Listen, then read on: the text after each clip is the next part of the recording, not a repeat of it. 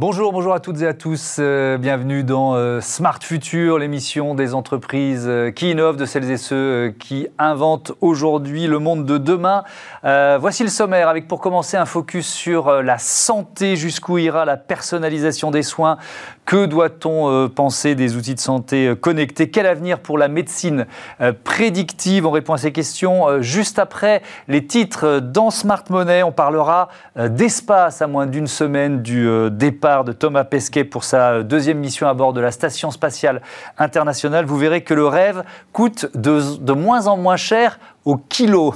on peut dire ça comme ça. Smart Connect pour euh, tout savoir sur les mutations du e-commerce. Vous découvrirez One Stock et son logiciel euh, d'unification euh, des stocks qui permet aux marques d'améliorer la gestion de leurs commandes. Et puis dans la seconde partie de l'émission consacrée à la ville intelligente, on débattra sur le vélo du futur et sa place dans nos cités. Voilà pour les titres. On démarre avec le sujet de la semaine consacré à la santé. Bienvenue dans le futur.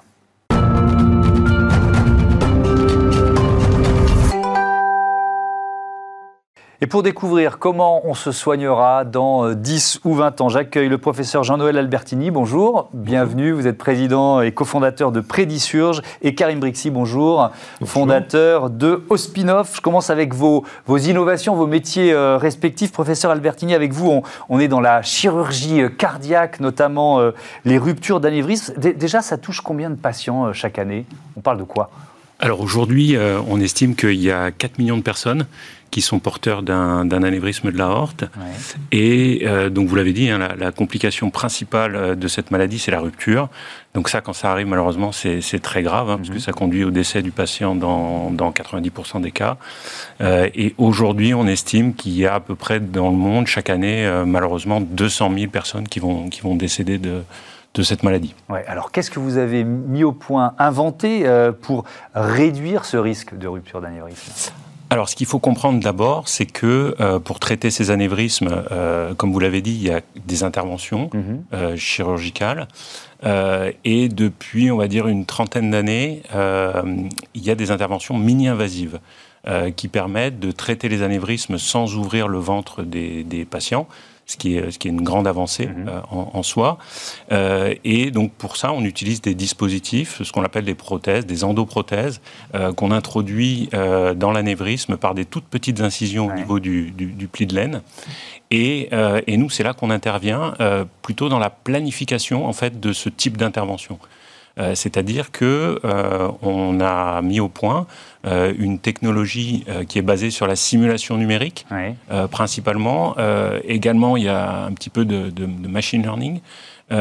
et cette technologie permet véritablement de planifier l'intervention, et, peut-être aussi, pardon de vous interrompre, mais de, choisir euh, de, peut-être la prothèse la plus précise possible. C'est-à-dire que c'est quoi? C'est une sorte de jumeau euh, numérique de, de, l'aorte sur lequel vous, vous, travaillez? Absolument, absolument. Donc on, construit des jumeaux numériques de l'aorte, on construit un jumeau numérique de la, de la prothèse, mhm. et après on fait une simulation numérique qui permet de visualiser le déploiement de la prothèse à l'intérieur de l'aorte avant l'intervention, bien mhm. entendu. Et comme vous l'avez dit, ça, cette technologie-là, elle nous permet de choisir très précisément euh, les, dimensions, les caractéristiques de, la prothèse avant l'intervention, ce qui aujourd'hui est fait avec des techniques qui sont, euh, qui sont moins précises. Vous l'utilisez même pendant l'intervention? C'est possible ça, d'utiliser ce système pendant l'intervention? Alors il y a des applications pendant l'intervention, c'est n'est mhm. pas, pas ce qu'on développe en priorité euh, aujourd'hui. Nous, on est vraiment dans la, aujourd'hui dans la planification. Et on va voir avec vous comment on peut finalement élargir ce, cet outil de, médecine prédictive, parce qu'on peut avoir un jumeau numérique du, corps entier. Évidemment, on y viendra dans un instant. Euh, Karim Brixi, avec euh, au spin-off, on est vraiment au cœur de, l'innovation en matière de santé. Pourquoi? Bah, clairement, parce que euh, on a essayé de développer une plateforme qui identifie et, vous permet en fait aussi d'acheter en fait cette innovation de santé, notamment mmh. pour démarrer en, à destination du grand public. Mmh. Et c'est vrai que moi, je suis parti d'une expérience euh, très perso. Euh, je faisais un petit peu du sommeil. Voilà, je suis papa, 42 euh, ans, deux, filles. Ça vient très souvent en fait un petit peu avec ça, un petit peu dans mon point. Et, et j'étais pas dans les clous de la sécu. Mais d'un autre côté, je vais voir en fait ma pharmacienne. Elle me dit, Monsieur Brixi, bah, je sais pas. Donc vous cherchiez une innovation pour traiter une apnée du sommeil, c'est ça? Exactement. Et finalement, je me rends compte que dès lors que on fait partie du grand public, mhm. un patient, même un aidant, parce qu'il faut jamais oublier les aidants, l'innovation de santé, c'est une nébuleuse très clairement. C'est-à-dire que euh, découvrir Prédiceur, alors là c'est plutôt fait pour le B2B, mais d'une manière générale, euh, euh, même en discutant avec des, professionnels de santé, ils disent bah ah oui c'est vrai, ce serait bien en fait de savoir ce qui se passe. Mmh. Et, c'est là en fait qu'on s'est dit bah ok allez on va faire une plateforme qui regroupe un média et en même temps en fait une, plateforme d'achat de mmh. manière très concrète parce que il faut faciliter. Nous c'est ça notre mission. C'est vraiment démocratiser l'accès à l'innovation de santé. Et et on peut donner un exemple d'ailleurs, je, je, suis allé sur votre, sur votre plateforme et vous parlez d'une entreprise qui utilise aussi des, des prothèses personnalisables, ça s'appelle Cure Bionics ou Bionics, ah c'est quoi En quoi c'est remarquable Cure Bionics, c'est une super entreprise euh, d'un jeune Tunisien qui euh, a fait partie en fait des euh, jeunesses promues par la Fondation Obama et qui développe un, des prothèses qui sont couplées à de la réalité virtuelle parce que l'acceptation justement de la prothèse se fait d'autant plus facilement mhm. par le biais de la réalité virtuelle. Mhm. Mais des exemples comme ça, on en découvre, on a développé un algorithme qui nous aide, parce que clairement, euh, je l'ai fait au tout début, tout seul, dans mon coin. C'est très, très chronophage mhm. parce que, justement, une plateforme comme Spinov n'existe pas. Et du coup, bah, cet algorithme nous, nous a permis d'identifier au fur et à mesure énormément d'innovations comme ça et qui sont euh, éparpillées un petit peu. Vraiment, cette image de cette nébuleuse, elle, est malheureuse. Et donc, vous les mettez à, disposition de, du grand public. Alors, euh, professeur Albertini, on, va, on va au-delà de, de, de, ce que vous faites l'un et l'autre, essayer de brasser un peu les grands thèmes de la de la médecine du futur. Donc, si je, disais le, jumeau numérique, ça c'est une vraie piste de, progrès parce qu'on on peut imaginer tout savoir, notre jumeau, numérique à terme, et, les médecins, pour les traitements ou pour des opérations, euh, les utiliser? Oui, absolument. Alors aujourd'hui, c'est vrai qu'on fait des, jumeaux. On fait pas un jumeau numérique général. Euh, on fait des jumeaux numériques de chaque organe. Euh, et on fait de plus en plus d'organes. De, Alors nous, on fait des anévrismes de l'aorte. Il euh, euh, y, a des collègues qui font des, des, jumeaux numériques du cœur. Il y a des jumeaux numériques des anévrismes cérébraux. Il y a voilà, enfin tout. Il y, a vraiment pour la chirurgie orthopédique aussi. Euh, donc c'est des, vraiment des, technologies. Mais d'ailleurs, comment ils sont faits? Ça démarre d'un, pardon, je suis béotien, ça démarre d'un scanner, ça démarre de comment on, voilà, comment on fait pour que mon cœur n'est pas le même que, que le vôtre ou, euh, comment, comment, comment ça se fait? Non, vous n'êtes pas béotien parce que c'est exactement ça. Donc on part de l'imagerie médicale euh, essentiellement et effectivement souvent le scanner. Par exemple dans le cadre de l'aorte, c'est le, le scanner. Et en fait, pour faire un jumeau numérique de l'aorte, par exemple, bah, il faut mettre des propriétés mécaniques. Euh, parce que sinon on a simplement une image qui est fixe, alors qui est celle qui est certes jolie, qui est tridimensionnelle, euh, mais ça suffit pas pour avoir une bonne idée de comment ça va se passer pendant l'intervention. Mhm. Euh, donc nous, ce qu'on fait, c'est qu'en plus de ça, on, met de la biomécanique. Donc on a un jumeau numérique qui se déforme. Et puis, on peut imaginer, par exemple, un jumeau numérique du cœur avec des, des valves cardiaques qui battent, mhm. ce, genre, ce, genre, de choses. Et alors, quelle est la part de. Je, continue d'ouvrir le spectre de, de l'intelligence artificielle dans ce que vous faites, et puis peut-être d'une manière générale dans l'avenir de la médecine? C'est vaste, hein oui, absolument. Alors évidemment, l'intelligence artificielle est appelée à, jouer un rôle mm. extrêmement important. Alors il, faut toujours bien comprendre ce, qu'on entend par euh, intelligence artificielle. Euh, nous, l'intelligence artificielle, on l'entend euh, sous le terme de ce que je disais tout à l'heure d'apprentissage. C'est-à-dire, euh, c'est les technologies qui permettent, à partir d'un grand pool de données mmh. euh, sur, sur un organe euh, ou sur une, sur une pathologie, de, de, pouvoir reconnaître des, ce qu'on appelle des motifs, des patterns en, en, anglais, et puis en, nourrissant l'algorithme avec toutes ces données, on arrive à être prédictif. C'est-à-dire qu'on va entrer dans la machine, j'utilise mes mots à moi, des centaines de milliers, des millions d'opérations similaires, mmh. et, et donc elle va guider quand même elle va aider au diagnostic euh, ou elle va vous réduire le risque d'erreur? Comment vous diriez ça? Oui, ça va, ça va aider au diagnostic. Alors aujourd'hui, ce qui se fait beaucoup en intelligence artificielle, euh, c'est de l'analyse d'images. Donc aujourd'hui, il y a des algorithmes euh, qui sont capables d'analyser des images médicales, des, scanners, des mammographies, des, échographies. Est-ce que c'est pas la disparition du, de, la spécialité de radiologue, ça, à terme? Parce que l'œil de l'ordinateur est beaucoup plus précis, notamment dans, dans les nuances de gris, euh, donc dans l'analyse d'une radio alors, nous aujourd'hui, on le, alors évidemment, c'est toujours la question qu'on pose, ah oui. euh, mais on va dire c'est toujours la question qu'on pose pour l'intelligence artificielle en général. Hmm. C'est est-ce que les ordinateurs vont remplacer les, les, les, les êtres bah humains oui, on pourrait dire pour les journalistes, hein, il y, a, y, a, y, a une machine à Los Angeles qui, déclenche beaucoup plus vite que n'importe quel humain une alerte en cas de, tremblement de terre. Hein, donc, euh, et ça, ça, donne une dépêche qui est diffusée dans tous les médias. Tout à fait. Aujourd'hui, je crois que euh, en, en, médecine, vraiment, le, ces technologies que ce soit l'intelligence artificielle, la simulation numérique, mm. euh, sont vraiment des outils euh, qui vont augmenter le médecin. C'est-à-dire qui vont euh, lui permettre de faire des meilleurs diagnostics, mm-hmm. de mieux prévoir ce qui va se passer pendant l'intervention. et je crois qu'aujourd'hui, si on arrive à faire ça, ce, ce sera une très bonne chose. Karim, si je peux me permettre, c'est vrai que moi j'avais étudié ça un petit peu, l'intelligence artificielle, mais en général euh, sur la santé, c'est ça forcément qui va euh, permettre de, diffuser au plus grand nombre également. Et, c'est vrai que ça redéfinit aussi la position du médecin dans la santé de manière générale. Euh, pour, pour, pour faire une caricature, le Doctor House, ça ne pourra plus euh, exister. Euh, il va y avoir en fait un, aspect beaucoup plus humain à la profession, en fait, qui existe déjà, mmh. hein. mais clairement, c'est-à-dire que cette nouvelle technologie euh, reparamètre un petit peu la position du médecin dans, dans le soin de manière ça Donne... Pourquoi vous dites ça? Ça donne plus de place au patient lui-même? Ça, je ne vois pas où vous venez en, Alors, en, en, exactement. En gros, c'est-à-dire que le, médecin est en train euh, euh, de se réapproprier probablement un peu plus la recherche également. Et, ce soin, on a un vrai problème aussi de désert médical. Enfin voilà. Et tous ces outils vont aider aussi en fait à tout ça. C'est-à-dire que mm. là, par exemple, on parlait en fait de prédisurge un, un petit peu euh, avant toute la partie de, de la customisation justement en fait de la médecine mm-hmm. et on va aller sur quelque chose de beaucoup plus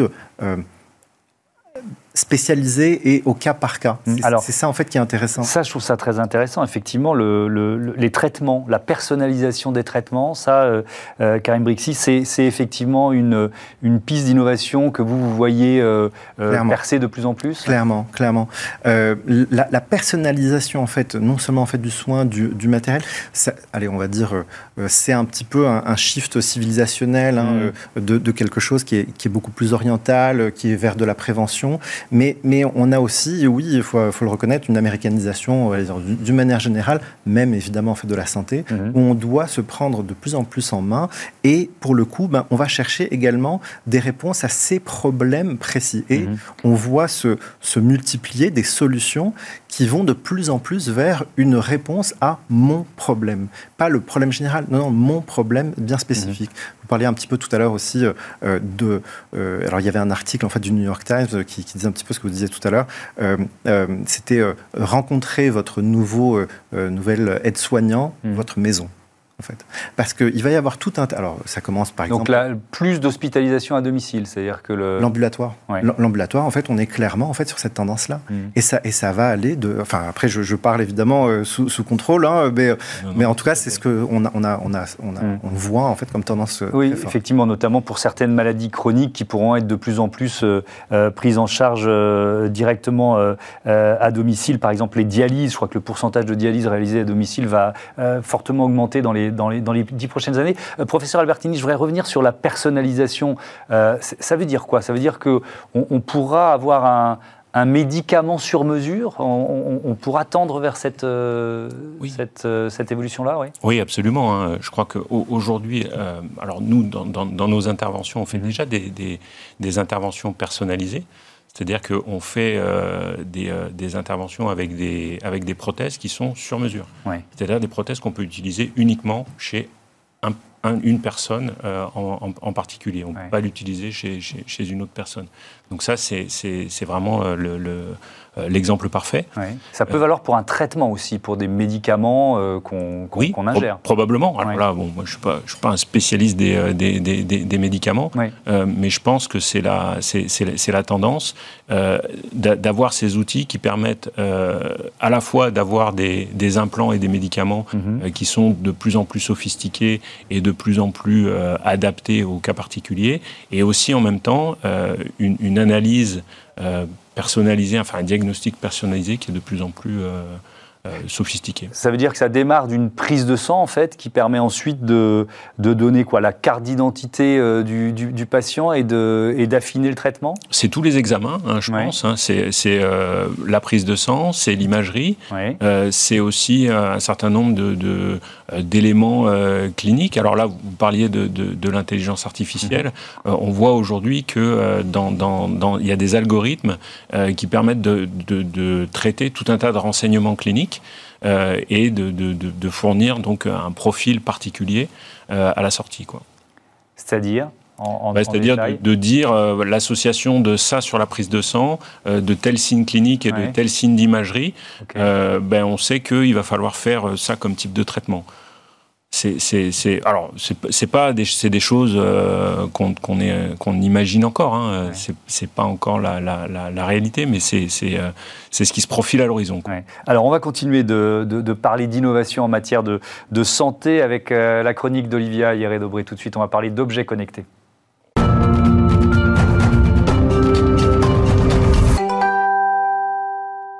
Horizon 2040, c'est la chronique d'Olivia Hieré-Dobré. Bonjour Olivia. Bonjour. Tout va bien Oui, ça va très bien. Bon, vous allez euh, nous parler d'une bague connectée qui permet aussi de surveiller sa santé.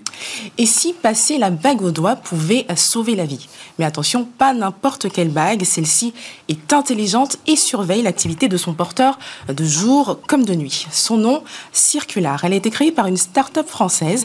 Elle pèse 4 grammes et intègre des capteurs qui, connectés à une appli, analysent les signes vitaux. Comme dit l'adage, mieux vaut prévenir que guérir un capteur à infrarouge interne mesure la fréquence cardiaque en temps réel et en continu. Objectif, réduire les risques d'accidents cardiovasculaires. Circular contient un processeur qui envoie les données euh, par Bluetooth à l'application mobile pour analyse. Selon ses concepteurs, des comparaisons avec des résultats cliniques ont été euh, réalisées. Les valeurs données par Circular varient de 2% avec les valeurs réalisées en clinique sur le même type d'analyse cardiaque. Et alors cette bague, elle fait euh, également office de, de tracker, de traceur sportif, c'est ça? Oui, euh, toujours grâce à ces capteurs. Elle reconnaît automatiquement l'activité que l'on fait. Si vous faites de la marche, par exemple, elle va calculer automatiquement le nombre de pas et le nombre de calories brûlées et vous suggérer des conseils eh bien, pour entretenir votre forme via son application. Et d'après ces concepteurs, on peut compter sur cette bague pour euh, surveiller la qualité de son sommeil. Et c'est important de bien dormir, Thomas. Certes. Voilà. Et Circular est capable de mesurer l'oxygénation du sang afin de détecter d'éventuels problèmes de santé comme l'apnée du sommeil. Pour ça, il va analyser plusieurs facteurs comme la durée de vos différentes phases de sommeil et vous dire combien de temps vous avez besoin dans chacune de ces phases pour avoir un sommeil réparateur.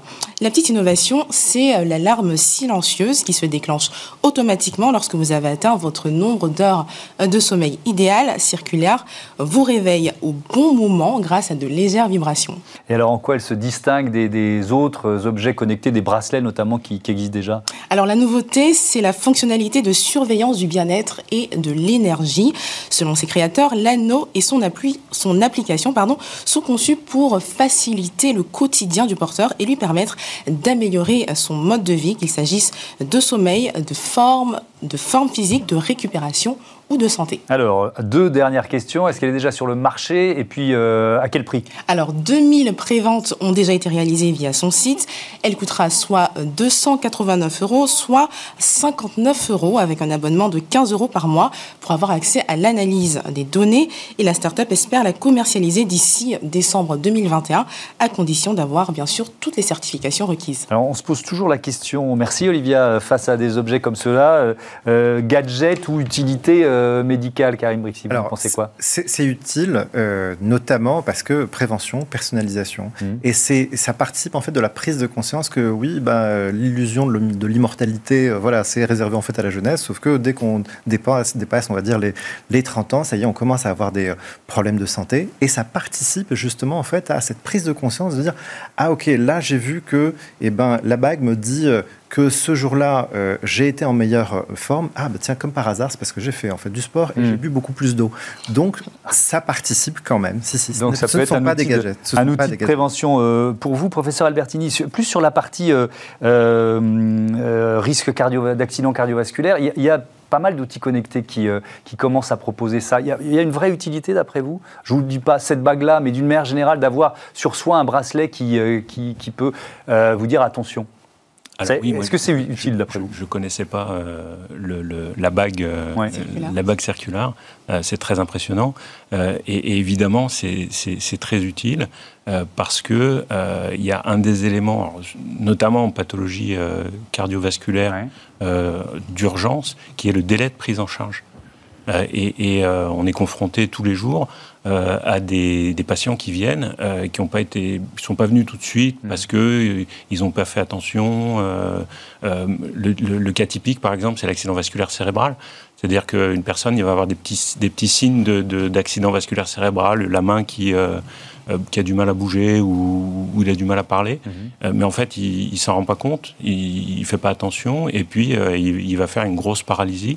Et, bah, si on imagine qu'il y a un capteur qui dit bah, attention, vous êtes en train de faire un, un pré-accident vasculaire cérébral, et qu'on prévient tout de suite l'hôpital. Euh, vous imaginez le, nombre de, gens euh, qu'on va, qu'on va sauver. Enfin, c'est, le, potentiel est vraiment, euh, vraiment énorme. et avec des séquelles aussi qui seront beaucoup moins importantes quand la prise en charge est, Exactement. est, plus rapide. Merci beaucoup. Merci, à tous les deux d'avoir participé à, à, à, ce débat. Merci Olivia. À, très vite. Allez, on, on parle d'argent maintenant dans Smart Future. on s'envole dans l'espace vers l'infini et au-delà. Retrouvez Smart Money au cœur de Smart Future avec eToro, leader mondial des plateformes de trading social.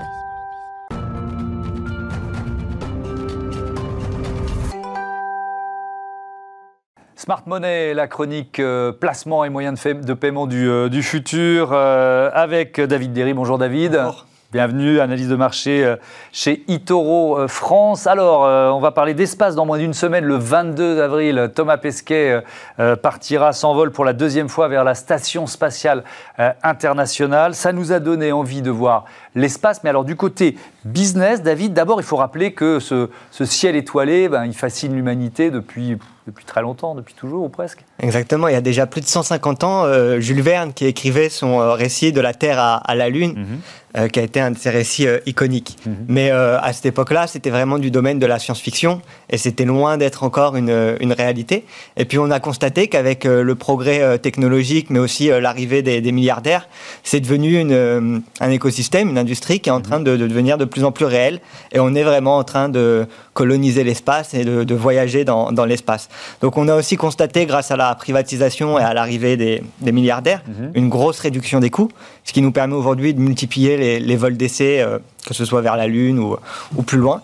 Et donc, par exemple, pour vous donner une, une ordre d'idée, en, 1980, il fallait un, peu plus de 38 000 dollars pour pouvoir envoyer euh, une livre dans l'espace, donc euh, l'équivalent à peu près de, de, 500, de 500 grammes. 500 grammes Et aujourd'hui, en, en, 2020, donc c'était 400, 430 dollars. Donc on voit quand même que les, les coûts ont, ont, été réduits drastiquement. Oui, c'est pour ça que je disais en titre que le, le, le rêve euh, coûte de moins en moins cher au kilo, c'est pas très, c'est prosaïque, mais c'est la réalité. Alors, c'est qui sont justement Il y a des acteurs privés, ce, ce que vous nous disiez. C'est quoi d'abord la taille du marché, peut-être pour commencer? en 2019, le marché représentait une taille totale de 300 milliards de, dollars, et il est estimé, euh, d'après la Chambre de, commerce américaine, il est estimé à atteindre plus de 1500 milliards de dollars d'ici les d'ici à 2040. Donc, on voit quand même que c'est un marché euh, assez colossal. Donc, on a des acteurs publics qui sont des agences spatiales comme la NASA, mais on a aussi de plus en plus d'acteurs d'acteurs privés. Donc quand on parle d'acteurs privés, les deux premiers qui nous viennent en tête, c'est bien évidemment SpaceX, l'entreprise de Elon Musk, hein, avec ses produits iconiques euh, comme le Starship ou comme le, lanceur Falcon 9. Mhm. Et la deuxième grande entreprise qui nous vient en tête, c'est Blue Origin, l'entreprise de, Jeff Bezos avec sa fusée New Shepard. malheureusement, ces deux entreprises, pour le moment, ne sont pas encore cotées en bourse. Donc pour les investisseurs qui le souhaitent, il y a quand même certaines entreprises dans lesquelles ils peuvent investir. Alors il y a des entreprises cotées en bourse qui sont dans le domaine spatial. Lesquelles? Alors la plus connue de toutes, euh, c'est euh, Virgin Galactic, mhm. qui est euh, celle qu'on, à, laquelle on pense quand on parle de, spatial et qui est spécialisée, elle, dans le tourisme spatial. Mhm. Mais on a aussi d'autres acteurs plus classiques. Donc par exemple, aux États-Unis, on a Boeing, on a la société Lockheed Martin qui travaille à, justement aux, engins spatiaux et sur ces technologies. En France, on a bien évidemment Airbus. Et puis ensuite, on a les, les, géants du web qui sont présents dans beaucoup de domaines et qui sont aussi présents dans le domaine notamment avec l'envoi de, satellites. Donc là, on pense notamment à Amazon ou à, Microsoft. Et puis, on a quelques entreprises moins connues. Par exemple, on a euh, des entreprises comme Honeywell qui s'intéressent à ce domaine ou comme euh, Raytheon Technologies qui proposent justement fusées, aux satellites, euh, les technologies nécessaires. Donc on voit que pour le moment, c'est un marché qui est dominé euh, par l'Amérique du Nord, hein, notamment avec euh, la NASA et le budget colossal de la NASA. Mais, il, y a, des enjeux géopolitiques qui sont majeurs, donc il y a d'autres acteurs qui, Exactement. Pendant longtemps, pendant longtemps, il y avait la Russie qui était l'un des acteurs dominants, et puis là, depuis ces dernières années, on voit la, Chine qui est en train de rattraper son retard à grands pas. Mhm. Alors la réglementation, on en dit toujours un, mot. ces missions, elles, elles, sont privées et publiques, quoi. C'est un mixte. Exactement. Donc, euh, en fait, c'est des entreprises privées, mhm. mais elles sont euh, financées par, euh, par les agences spatiales. Donc, par exemple, la NASA ou, ou l'Agence spatiale européenne. Et c'est eux vraiment qui donnent à la fois leur accord pour la mission, mais aussi mhm. les, les budgets nécessaires, hein, parce que c'est quand même des, des, budgets assez colossaux pour, pour aller dans, dans l'espace. Ça chiffre en, plusieurs milliards de, de, dollars. Donc, ce qui est intéressant de noter, c'est que aujourd'hui, l'espace n'appartient à personne. Donc, aucun pays n'a le droit de se dire propriétaire d'une planète ou d'une partie de, de l'espace. Mhm. Et tous les pays essayent de collaborer ensemble, en fait, pour, euh, bah, pour essayer d'en tirer euh, le maximum. Donc euh, aujourd'hui, la, la, réglementation spatiale, elle est assez claire. Il y a eu un premier traité en 1967 mhm. qui justement, après Sputnik, a permis, a permis le l'exploitation de, de l'espace. Et puis, on, ça, ça évolue au fur et à mesure des années. Récemment, on a eu Barack Obama avec le Space Act, le Space Act en 2015, qui mhm. justement euh, codifiait les capacités des entreprises américaines à posséder des ressources euh, extraites de, de l'espace. Et puis en 2019, on a eu fin 2019 la création de la Space Force, donc qui est euh, la, la, sixième entité euh, des forces armées américaines et qui est spécialisée dans, dans justement la, la protection de l'espace. Et ben voilà, et on va conclure là-dessus pour dire qu'il euh, n'y a pas d'autre choix pour que ça continue, que le, public et le privé euh, collaborent ensemble. Merci beaucoup euh, David Derry. Je rappelle que vous êtes analyste de marché chez Itoro France. Voilà, on passe tout de suite à Smart Connect, notre plongée hebdomadaire dans l'univers du e-commerce. Retrouvez Smart Connect au cœur de Smart Future en partenariat avec Cdiscount.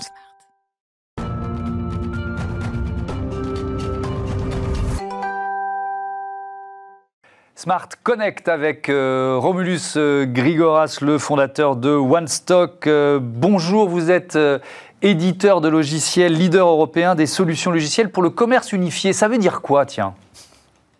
Bonjour. Thomas, bonjour. Oui, chez, chez OneStock, nous développons des solutions innovantes d'unification des stocks, d'orchestration des commandes à destination du commerce connecté, comme vous le dites. Et nous travaillons pour des grandes marques et distributeurs comme Truffaut, Intersport, Mano Mano, Bash ou LVMH. Euh, donc, euh, les systèmes OMS, ce sont des systèmes euh, dits Order Management System et des scénarios omnicanaux tels que le Click and Collect, Ship from Store, la gestion de retour ou encore l'extension des gammes. Donc, nous sommes au cœur du, commerce de, des marques et des distributeurs. Dès que vous avez un entrepôt ou plusieurs magasins, ou bien pour les pure players plusieurs entrepôts, vos opérations se, complexifient et donc il va falloir que vous unifiez vos stocks euh, pour que vous puissiez permettre aux consommateurs euh, en ligne d'acheter l'ensemble de la gamme sans qu'on se soucie d'où ça part et en étant clair et précis sur la promesse que l'on fait aux clients, dans combien de temps ils seront livrés, combien ça coûte en argent et surtout quelle est l'empreinte écologique de leur, euh, de leur achat. Donc l'unification de stock, c'est le premier volet. L'orchestration des commandes, c'est le deuxième volet, puisqu'une fois que la commande elle est placée en ligne, l'intelligence du logiciel va choisir en fonction de plein de critères quel est le meilleur endroit d'expédition de cette commande en fonction de la disponibilité de stock, en fonction de, de, la charge dans les entrepôts, en fonction de la proximité avec le client final, toujours dans une optique de, euh, de réduire, de minimiser euh, l'empreinte carbone. Donc ça veut dire pour vos clients une meilleure gestion des stocks, on l'a bien compris, et un impact sur les commandes aussi? Oui, oui. Euh, nos clients, euh, en unifiant les stocks, ils observent de façon un peu automatique, un peu magique, une augmentation de leur vente en ligne, puisque un des problèmes que chaque marchand a, c'est la fragmentation de stock qui induit forcément une rupture de stock. Plus tard dans la saison, vous n'avez pas le stock partout où les clients euh, le souhaitent, et donc en unifiant le stock, vous augmentez la capacité de, de servir les clients sur l'ensemble de la gamme et donc euh, automatiquement vous augmentez vos, ventes e-commerce. Très souvent, nos clients, les marchands, ils voient les ventes e-commerce augmenter de 20, 30, parfois même de 100% en, en branchant derrière leur site marchand l'ensemble de leurs stocks, magasins, entrepôts et même parfois les stocks des partenaires ou les stocks des fournisseurs. Alors l'année 2020, euh, synonyme de, digitalisation accélérée, a évidemment boosté la croissance euh, de, de, OneStock. Vous avez décidé euh, d'accélérer encore avec une levée de fonds. pour quel montant et avec qui? Oui, euh, oui, nous avons, euh, comme vous le dites, observé une, très belle croissance en, en, 2020. Nous avons fait plus de 50% de croissance. Aujourd'hui, nous sommes une, euh, nous sommes 80 collaborateurs au service d'une soixantaine de clients euh, qui, euh, opèrent une dizaine de milliers de magasins dans 20 pays européens. Euh, et justement, c'est OneStock a l'ambition de devenir le, le leader du, du marché européen, d'asseoir sa, sa, position de leader sur les marchés historiques qui sont la France et le Royaume-Uni. Nous faisons déjà 30% de notre chiffre d'affaires au, Royaume-Uni, euh, mais euh, aller à la conquête de nouveaux marchés comme euh, l'Allemagne, comme l'Italie, l'Espagne ou bien les, les pays nordiques d'un côté, et puis de l'autre côté aller aussi à la conquête de nouveaux verticaux que nous avons peu ou pas exploré encore, comme euh, euh, le bricolage, la joaillerie, l'industrie ou plus généralement le B2B. C'est donc dans cette optique-là nous sommes allés à la recherche d'un partenaire financier capable de nous accompagner dans cette croissance. Et donc, nous avons identifié Silverfleet, qui est un fonds européen majeur, euh, qui a de l'expérience dans le retail, dans la technologie, qui a un bon réseau, qui a la capacité euh, de financement importante pour, euh, qui est en ligne avec nos ambitions. Et donc, pour quel montant cette levée de fonds? C'est un, un, montant sur lequel nous ne communiquons pas, ah. mais c'est un montant très significatif. C'est pour ça que vous ne répondez pas à la question, il n'y a pas de souci. Euh, vous allez lancer, j'imagine, une campagne de recrutement. Vous, vous cherchez quel type de profil? Aujourd'hui, nous cherchons euh, jusqu'à la fin de l'année une trentaine de, euh, de profils, euh, principalement autour du développement de produits dans l'ingénierie, mais aussi dans le, dans le commerce, dans le marketing, pour servir nos ambitions, comme je le disais, à la fois sur nos pays traditionnels, la France et le Royaume-Uni, mais aussi en Italie, en Allemagne ou dans les pays nordiques. Merci beaucoup, merci euh, Romulus Grigolas. Euh, bon vent à euh, One Stock. On marque une courte pause des réclames d'avril 2021 et puis on retourne dans le futur.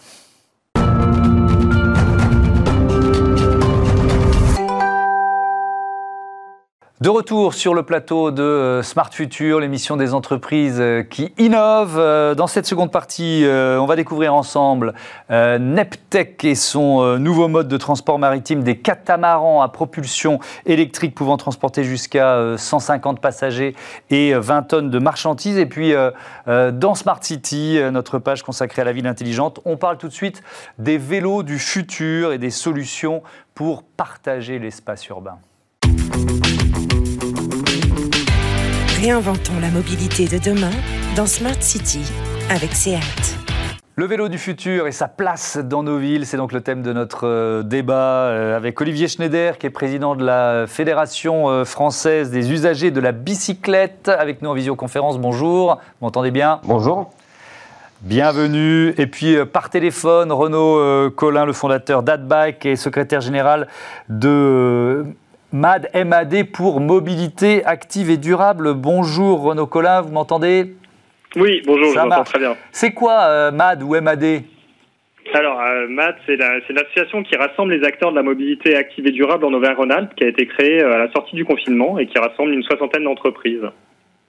D'accord, donc c'est une sorte de, cluster, de regroupement de talents, d'intelligence, d'innovation, c'est ça? C'est euh, un regroupement d'acteurs déjà économiques euh, ou d'associations qui promouvent l'utilisation du vélo euh, pour essayer de se fédérer, fédérer une filière qui est en cours de création. Aujourd'hui, la mobilité active est vraiment en cours de création, donc l'idée c'est de se fédérer pour aller plus loin et proposer plus de services. Olivier Schneider, dans cette émission, on se, on se projette dans le futur, vous l'avez compris. comment vous imaginez nos villes dans 10 ou, ou 20 ans Elles ressembleront toutes à Amsterdam? Pas forcément Amsterdam, mais en effet, il faut réinventer nos villes pour que les, modes actifs aient toute leur place. Mode actif, ça veut dire et la marche et le vélo et tout ce qui est un peu intermédiaire. Et notamment dans, le vélo, il y, a, tous ces vélos euh, à forte capacité et à assistance électrique. Et donc, en effet, euh, il faut euh, réduire notre empreinte et aussi améliorer les conditions de vie, à la fois des villes plus vivables, mais aussi des villes où on a davantage d'activité physique, parce que la sédentarité est un des grands mots du 21e siècle. Donc euh, je ne pense pas que ce soit des copies conformes d'Amsterdam. Il y a une, euh, comme l'a dit euh, Renaud, il y, a une, il y a une excellence française à développer pour à la fois des infrastructures, mais aussi des véhicules innovants qui permettent avec très peu d'énergie de se déplacer euh, dans des périmètres euh, Bien sûr, mais... tout à fait euh, pertinents mm. sur les usages quotidiens. Oui, mais si, je, cite Amsterdam, c'est parce que je pense à la culture du vélo. Est-ce que vous diriez que la culture du vélo, avec voilà l'année Covid, elle a, je ne sais pas, on a gagné 5 ou 10 ans en France? C'est vrai que quand on parle de culture vélo, on imagine que les Pays-Bas ont toujours eu ça. En fait, ça a été une décision politique d'aller vers le vélo à la moitié des années 70. Ils n'avaient pas plus de culture vélo que nous dans les années 50 ou 60. Et en effet, en France, euh, l'année 2020 a contribué à ce que nos concitoyens comprennent que le vélo a son domaine de pertinence. Et en effet, euh, euh, ça a légitimé le vélo dans le débat public, ça a légitimé le vélo, en plus de continuer d'être un sport et un loisir, d'être aussi un moyen de déplacement. Et en effet, alors je parlerai peut-être pas de culture vélo parce que je pense que c'est abusif. On n'a pas de culture des aspirateurs, on passe quand même tous les aspirateurs, mais néanmoins une prise de conscience sur le fait que on peut faire des déplacements courts et moyens à vélo ou à vélo assistance électrique ou à vélo cargo et autres. Ça, en effet, c'est quelque chose euh, sur lequel, dans, l'imaginaire populaire, euh, ce qui s'est collectif, ce qui s'est passé en, en 2020 nous a fait gagner en effet 5 ou 10 ans. Mmh. Euh, Renaud Collin, si on parle de, l'objet du vélo lui-même, le, vélo du futur, vous l'imaginez comment? Alors moi, effectivement, je, l'imagine euh, plutôt qui répond à des usages en fait, qui va répondre aux usages de nos besoins du quotidien. Donc, euh, je pense déplacer des charges, ça peut être aussi pour devenir des points de vente. On commence à en voir fleurir des gens qui vont proposer du café à partir de leur vélo ou des glaciers sur leur vélo. Mais pour moi, il est vraiment utilitaire pour répondre à nos besoins du quotidien. Euh, et donc la partie transport de charge est la partie la plus importante pour moi. Alors c'est ce que vous faites notamment chez, euh, chez AdBike. Je pense qu'on va avoir des images de, de ces... C'est quoi Ce sont des vélos cargo, vous appelez ça comme ça? Exactement, c'est euh, des vélos cargo. Donc la vélo cargo, ça, ça, ça, regroupe plein de typologies de vélos. Euh, donc AdBike, on a deux types de typologies, des choses qui viennent se rajouter sur le vélo d'un particulier ou d'un professionnel, des choses qui viennent s'ajouter sur un vélo, ou alors c'est les vélos en eux-mêmes qui ont des capacités de charge qui peuvent être devant, au milieu ou derrière. Et euh, des fois, les vélos ont deux roues, trois roues ou quatre roues. Donc ça regroupe plein de choses, le monde du vélo cargo, et AdBike propose euh, plusieurs, produits dans le monde du vélo cargo. ça, veut dire ils sont forcément électriques, vos vélos, pour supporter comme ça d'avoir une charge supplémentaire? Alors ils sont historiquement ils n'étaient pas historiques, quand, ils n'étaient pas euh, électriques du tout. Euh, le, vélo cargo c'est quand même quelque chose qui existait dans les années 50, euh, qui était très utilisé, qui a été un peu oublié. Il était musculaire à l'époque et c'est vrai qu'aujourd'hui il se développe plutôt grâce au vélo assistance électrique. Puisque ça nous permet de transporter plus de charges sur des distances plus longues. et donc, effectivement, l'assistance électrique aide à son développement, mais ça peut fonctionner sans. Et alors, ça, ça, ouvre la question des, batteries, on va en parler euh, euh, ensemble. Quel type de batterie vous utilisez, vous, euh, chez AdBike, par exemple? Aujourd'hui, on utilise des batteries de vélo assistance électrique, donc d'une puissance de 500 à 600 ampères Donc, c'est des batteries assez grosses, assez puissantes, justement, pour pouvoir transporter de la charge sur des longues distances. Ouais. Euh, Olivier Schneider, la, question de la fabrication des, euh, batteries, évidemment, c'est un enjeu. Alors, c'est un enjeu euh, pas seulement pour le vélo, hein, c'est un enjeu d'avenir pour l'électrification de, nos villes, mais il est quand même majeur cet enjeu-là pour remplir le, cahier des charges, en quelque sorte, en matière de, défense de l'environnement? C'est vrai qu'il faut que la, la, filière du vélo soit exemplaire là-dessus. Alors je rappelle quand même que la quantité de lithium qu'il y a dans une batterie de VAE, c'est à peu près 1,5% de ce qu'on a dans une voiture électrique euh, de taille moyenne. Je ne parle pas des, plus grosses. Donc l'enjeu est quand même euh, bien moindre, mais il ne s'agit pas de le négliger pour autant. Surtout qu'on a une progression très forte des ventes. Euh, on, est passé de 388 000 à plus de 500 000 en, 2020. Ce sera encore plus chaque année maintenant, vu que nos concitoyens ont un, ont un enjeu, enfin, ont un engouement. Et donc, il y a une question à la fois de réparabilité. Il ne s'agirait pas qu'au bout de X années, on ne puisse plus euh, réparer sa batterie et donc, du coup, qu'on soit obligé de, de, de jeter euh, tout son vélo, euh, de le mettre à la benne parce qu'on ne trouve plus les, les, les composants pour, pour le remettre en état. Et en effet, un enjeu du, du recyclage des batteries, mais aussi un enjeu sur les chargeurs. C'est-à-dire que, contrairement au téléphone, chaque, même à l'intérieur d'une seule marque, on a plusieurs chargeurs. Donc, il y a vraiment des, des progrès à faire de la filière pour être pleinement euh, exemplaire, mais néanmoins, enfin, euh, faut quand même garder les proportions. il y a vraiment beaucoup beaucoup moins de, lithium et d'autres composants dans une batterie de VAE. Pour rappel, la puissance du moteur, c'est 250 watts, donc c'est vraiment très limité. Et, en plus, ce sont des vélos à assistance électrique, ce qui veut dire qu'on est obligé de pédaler, donc la moitié de l'énergie provient du, pédalage humain. Donc l'enjeu à la fois en termes d'énergie sur l'origine de l'énergie, euh, donc nucléaire en France, euh, et sur euh, le recyclage des batteries, il est moindre, mais c'est pas pour autant qu'il ne faut pas c'est sûr que si on compare ça à un SUV euh, en poids et en énergie, c'est pas du tout la même, histoire. Renaud Collin, euh, euh, votre regroupement d'entreprises là dans la région lyonnaise sur ces, nouvelles mobilités MAD compte parmi ses membres DoctiBike. C'est une start-up qui justement travaille sur cet enjeu des batteries électriques, c'est ça? Exactement. Donc c'est euh, et, et, donc il reconditionne et il propose des, des, batteries spécifiques pour les fabricants de vélos. Et en même temps, donc en développant ce business-là, il travaille en parallèle sur justement le développement de batteries qui vont être facilement réparables et avec des matériaux de plus en plus environnementaux, on va dire. Donc euh, le fait du développement de la filière va permettre d'aller vers des choses qui vont euh, respecter de mieux en mieux l'environnement. et donc DoctiBike contribue en plein dans, dans, ce développement-là. Mmh. Euh, j'ouvre une petite parenthèse d'actualité avec vous, Olivier Schneider, sur la loi euh, climat et résilience qui parle pas du tout, alors quasiment pas, je suis même pas sûr que le mot vélo euh, y soit pour l'instant, ou peut-être une ou deux fois, presque, pas, presque par hasard. D'abord, un, comment vous l'analysez ça, et puis ensuite, qu'est-ce que vous proposez pour justement ben, promouvoir la place du vélo en ville à l'occasion de cette loi? Alors, il y a une semaine, j'aurais été en accord avec vous. Euh, entre-temps, le, texte a été examiné en séance publique, donc euh, un certain nombre d'amendements ont été, euh, y compris proposés par le gouvernement, ont été, ont été rajoutés dans, dans, le texte. Mais c'est vrai que dans le projet de loi initial, il y avait une seule fois mot bicyclette à l'article 13, et c'était justement sur la disponibilité des pièces détachées pendant 5 ans. Donc les vélos étaient entre les articles de bricolage et de jardinage, vu que c'était l'objet de cet article 13 qui élargissait la la loi sur euh, l'économie circulaire.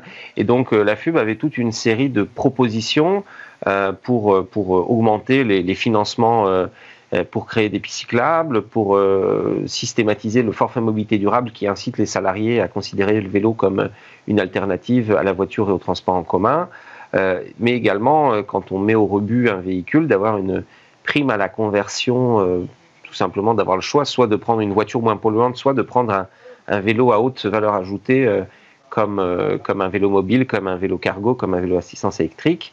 Euh, et également, il y avait un enjeu sur l'apprentissage du vélo qui est aujourd'hui sur le papier, c'est-à-dire que les, les enfants sont censés apprendre à faire du vélo à l'école, mais aujourd'hui le, le, programme touche moins de 10% des élèves, malgré la promesse qui avait été faite.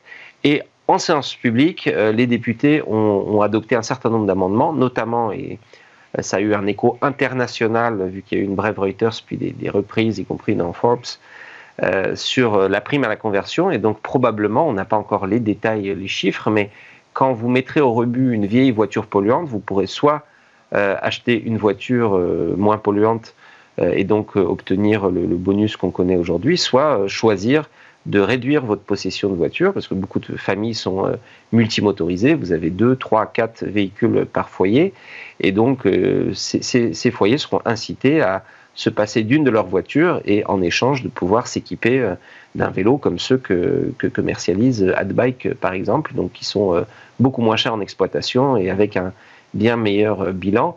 Et par ailleurs, il a été annoncé, même si ça a été, comme on dit, annoncé au banc, c'est-à-dire c'est pas un amendement, mais le gouvernement a fait une annonce là-dessus, qu'il y aurait des financements pour euh, déployer l'apprentissage de la mobilité vélo. Donc, euh, grâce à la pression euh, citoyenne et grâce finalement à ce message d'incompréhension que tous les acteurs du vélo ont adressé suite à la première mouture du, du, projet de loi climat, alors que les citoyens de la Convention citoyenne avaient souvent évoqué la solution vélo et c'était censé retranscrire entre guillemets sans filtre leurs propositions. Donc là, on a réussi à obtenir un certain nombre d'avancées et on pense que la lecture au Sénat permettra encore d'avancer, notamment sur le, le fonds vélo. Il faut 30 euros par habitant et par an pour créer l'épice cyclable pour qu'on puisse y rouler à vélo, à vélo cargo, à vélo mobile, etc. Et il faut également, euh, et c'était une demande forte des, citoyens, euh, faire en sorte que ce fameux forfait mobilité durable soit versé euh, aux salariés. Aujourd'hui, il y a une obligation pour rembourser 50% du prix du transport en commun. Il y a pour ceux qui se déplacent en voiture euh, ce qu'on appelle les, frais réels, même s'ils sont un peu mal nommés. Euh, et donc, il n'y a pas de raison que le forfait mobilité durable, qui est pour le covoiturage et pour le vélo, mmh. reste facultatif. Sinon, c'est reconnaître que ce sont des modes qu'on ne prend pas au sérieux. Et donc, on, pense que sur ces deux sujets-là, le fonds vélo et le forfait mobilité durable, on part encore largement avancé. là, ce sera, euh, du point de vue du vélo, une vraie loi euh, qui permettra, une vraie loi climat qui permettra euh, à nos concitoyens d'envisager le vélo sur leur déplacement, on va dire, de moins de 7 km. Renaud Collin, je voudrais qu'on parle de, sécurité pour, pour terminer ce, débat et, la question de, des, vélos connectés, c'est-à-dire pucés, traçables. Est-ce que pour vous c'est l'avenir de la filière? Alors pour moi, pour moi, ça va être une aide. Ça va être une aide parce que effectivement, c'est des vélos qui valent de, de plus en plus cher, euh, et donc euh, le, vol est un sujet important. Euh, et pour protéger un vélo contre le vol, bah, il y a différents types de manières. Soit on le traque, soit on s'assure qu'il qu'il ait des choses physiques qui permettent de l'empêcher de, de, bouger ou de le bloquer. Euh, mais le vélo connecté, ça veut aussi dire plein d'autres choses. Quoi. Ça veut dire euh, pouvoir suivre ses performances physiques. Euh, Olivier en parlait tout à l'heure, euh, qu'on est de plus en plus sédentaire et de, de savoir euh, un petit peu quelles sont les performances qu'on fait au fur et à mesure, ça peut aider.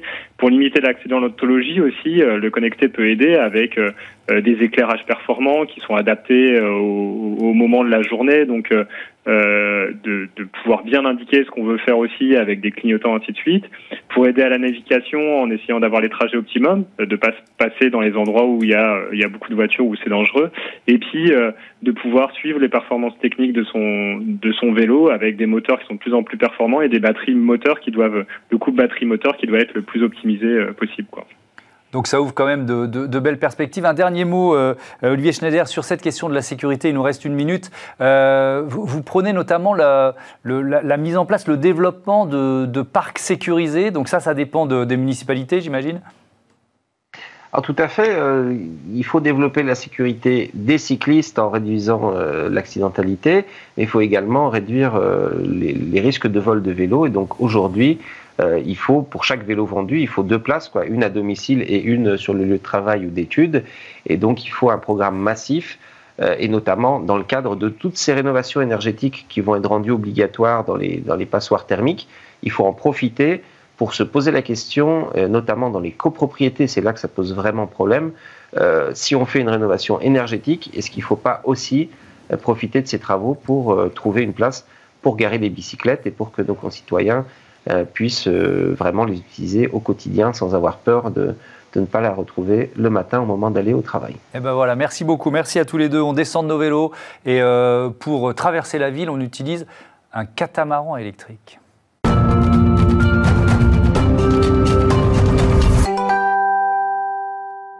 Smart Move, c'est notre rubrique euh, consacrée aux nouveaux moyens de mobilité sur Terre, dans les airs et sur l'eau, puisqu'on va découvrir maintenant l'entreprise Neptech. Bonjour Tanguy Guts, bienvenue. Bonjour, merci. Euh, vous êtes le président cofondateur de, de Neptech. Euh, alors on est sur l'eau, pourquoi? Avec des catamarans électriques, c'est ça? Effectivement, chez Neptech, on conçoit des navires de transport, donc transport de passagers et de marchandises, qui sont des navires zéro émission, performants et intelligents. Mhm. Ce sont des navires de 12 à 24 mètres qui peuvent embarquer jusqu'à 150 passagers.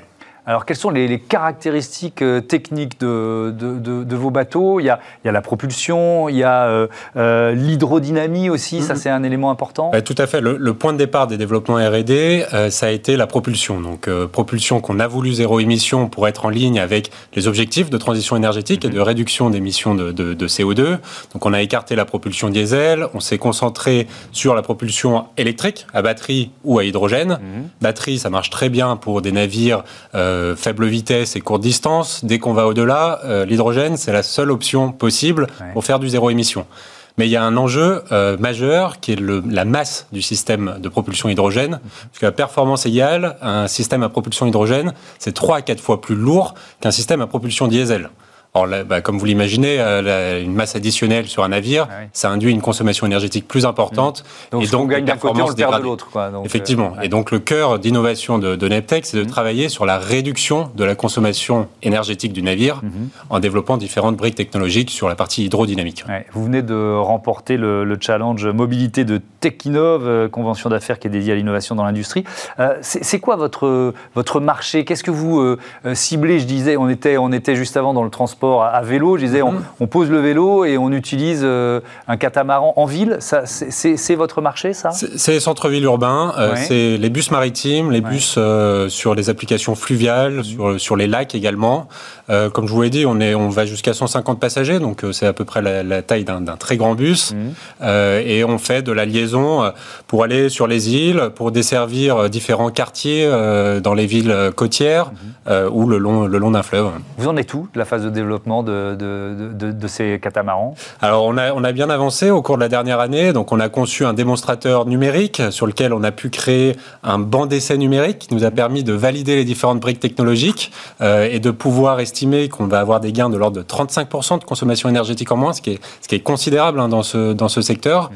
Euh, et la prochaine étape euh, maintenant, et on a lancé la fabrication d'un démonstrateur échelle réduite, qui sera un navire de 2,50 m qui va être testé en eau ouverte et qui, permet, euh, qui va permettre de valider les performances hydrodynamiques, manœuvrières et propulsives du navire. Hmm. Donc ça, c'est pour dans quelques semaines, c'est ça? Ça, c'est prévu pour début juin 2021. Euh, et il y a une autre étape qui est tout aussi importante, c'est une étape financière à la rentrée prochaine au mois de septembre. Ouais, tout à fait, c'est l'objectif, c'est notre levée de fonds d'amorçage. Hmm. on a quelques contacts avec différents investisseurs pour pouvoir accélérer sur la partie R&D, lancer également les tests en bassin réel, cette fois-ci de notre euh, démonstrateur échelle réduite mhm. et pour lancer la phase un peu plus grande échelle de commercialisation de nos navires. Alors, si on se projette un peu dans l'avenir, euh, pour la partie passager, euh, vous pourriez remplacer les bateaux mouches sur la Seine ou c'est encore un, un, marché un peu différent les, les, bateaux mouches, on est, sur des navires passagers, qui, qui, sont vraiment très très grands, mais il y a des applications sur la Seine, notamment bah, dans le cadre des, JO hein, qui arrivent en 2024. Il y a eu tout récemment un appel à innovation piloté par, par France Mobilité, mhm. sur lequel on s'est positionné avec des partenaires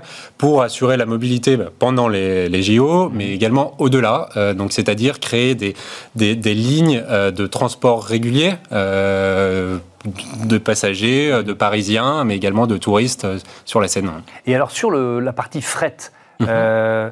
c'est combien de tonnes de fret possible Jusqu'à 20 tonnes. Alors 20 tonnes, ça semble beaucoup, mais en même temps, si on compare à une péniche, par exemple, la, la péniche la plus basique, c'est la Fraissinet, c'est mm-hmm. ça euh, fait 300 tonnes à peu mm. près en moyenne. Donc, euh, Alors on n'est pas tout à fait sur le même usage, euh, on est sur de la livraison de l'avant-dernier kilomètre. C'est-à-dire que nos navires permettent de faire le lien entre les centres logistiques périphériques et les centres-villes urbains mm-hmm. pour un déchargement en fait à quai hein, du navire et une livraison du dernier kilomètre en mode doux type, type vélo cargo. Hmm.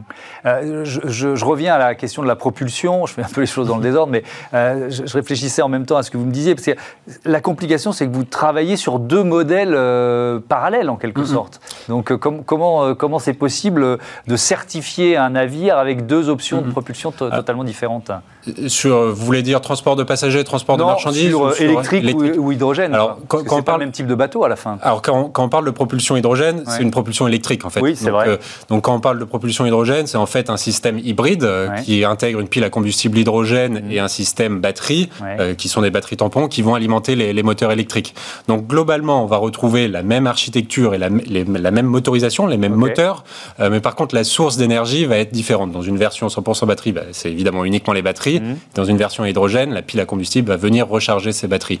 Donc on, a, on a beaucoup d'éléments qui sont, qui sont en commun et on reste sur bien le secteur du zéro émission. et ça vous oblige pas à, prévoir deux prototypes totalement différenciés. Non, tout, à fait. Eh ben, parfait. Merci beaucoup. Merci, euh, Merci à vous. Bon vent au, catamaran euh, Neptec. Euh, voilà, c'est la fin de cette émission. Merci euh, à Olivia Hieré-Dobré qui l'a préparé à mes côtés, tout comme les, Smart Impact de la semaine. Merci à toutes les équipes techniques de Bismart. on se donne rendez-vous la semaine prochaine pour un nouveau Smart Future et puis ce lundi pour Smart Impact, l'émission de la responsabilité sociale, sociétale et environnementale des entreprises. Salut à toutes et à tous. Vous pouvez revenir en avril 2021.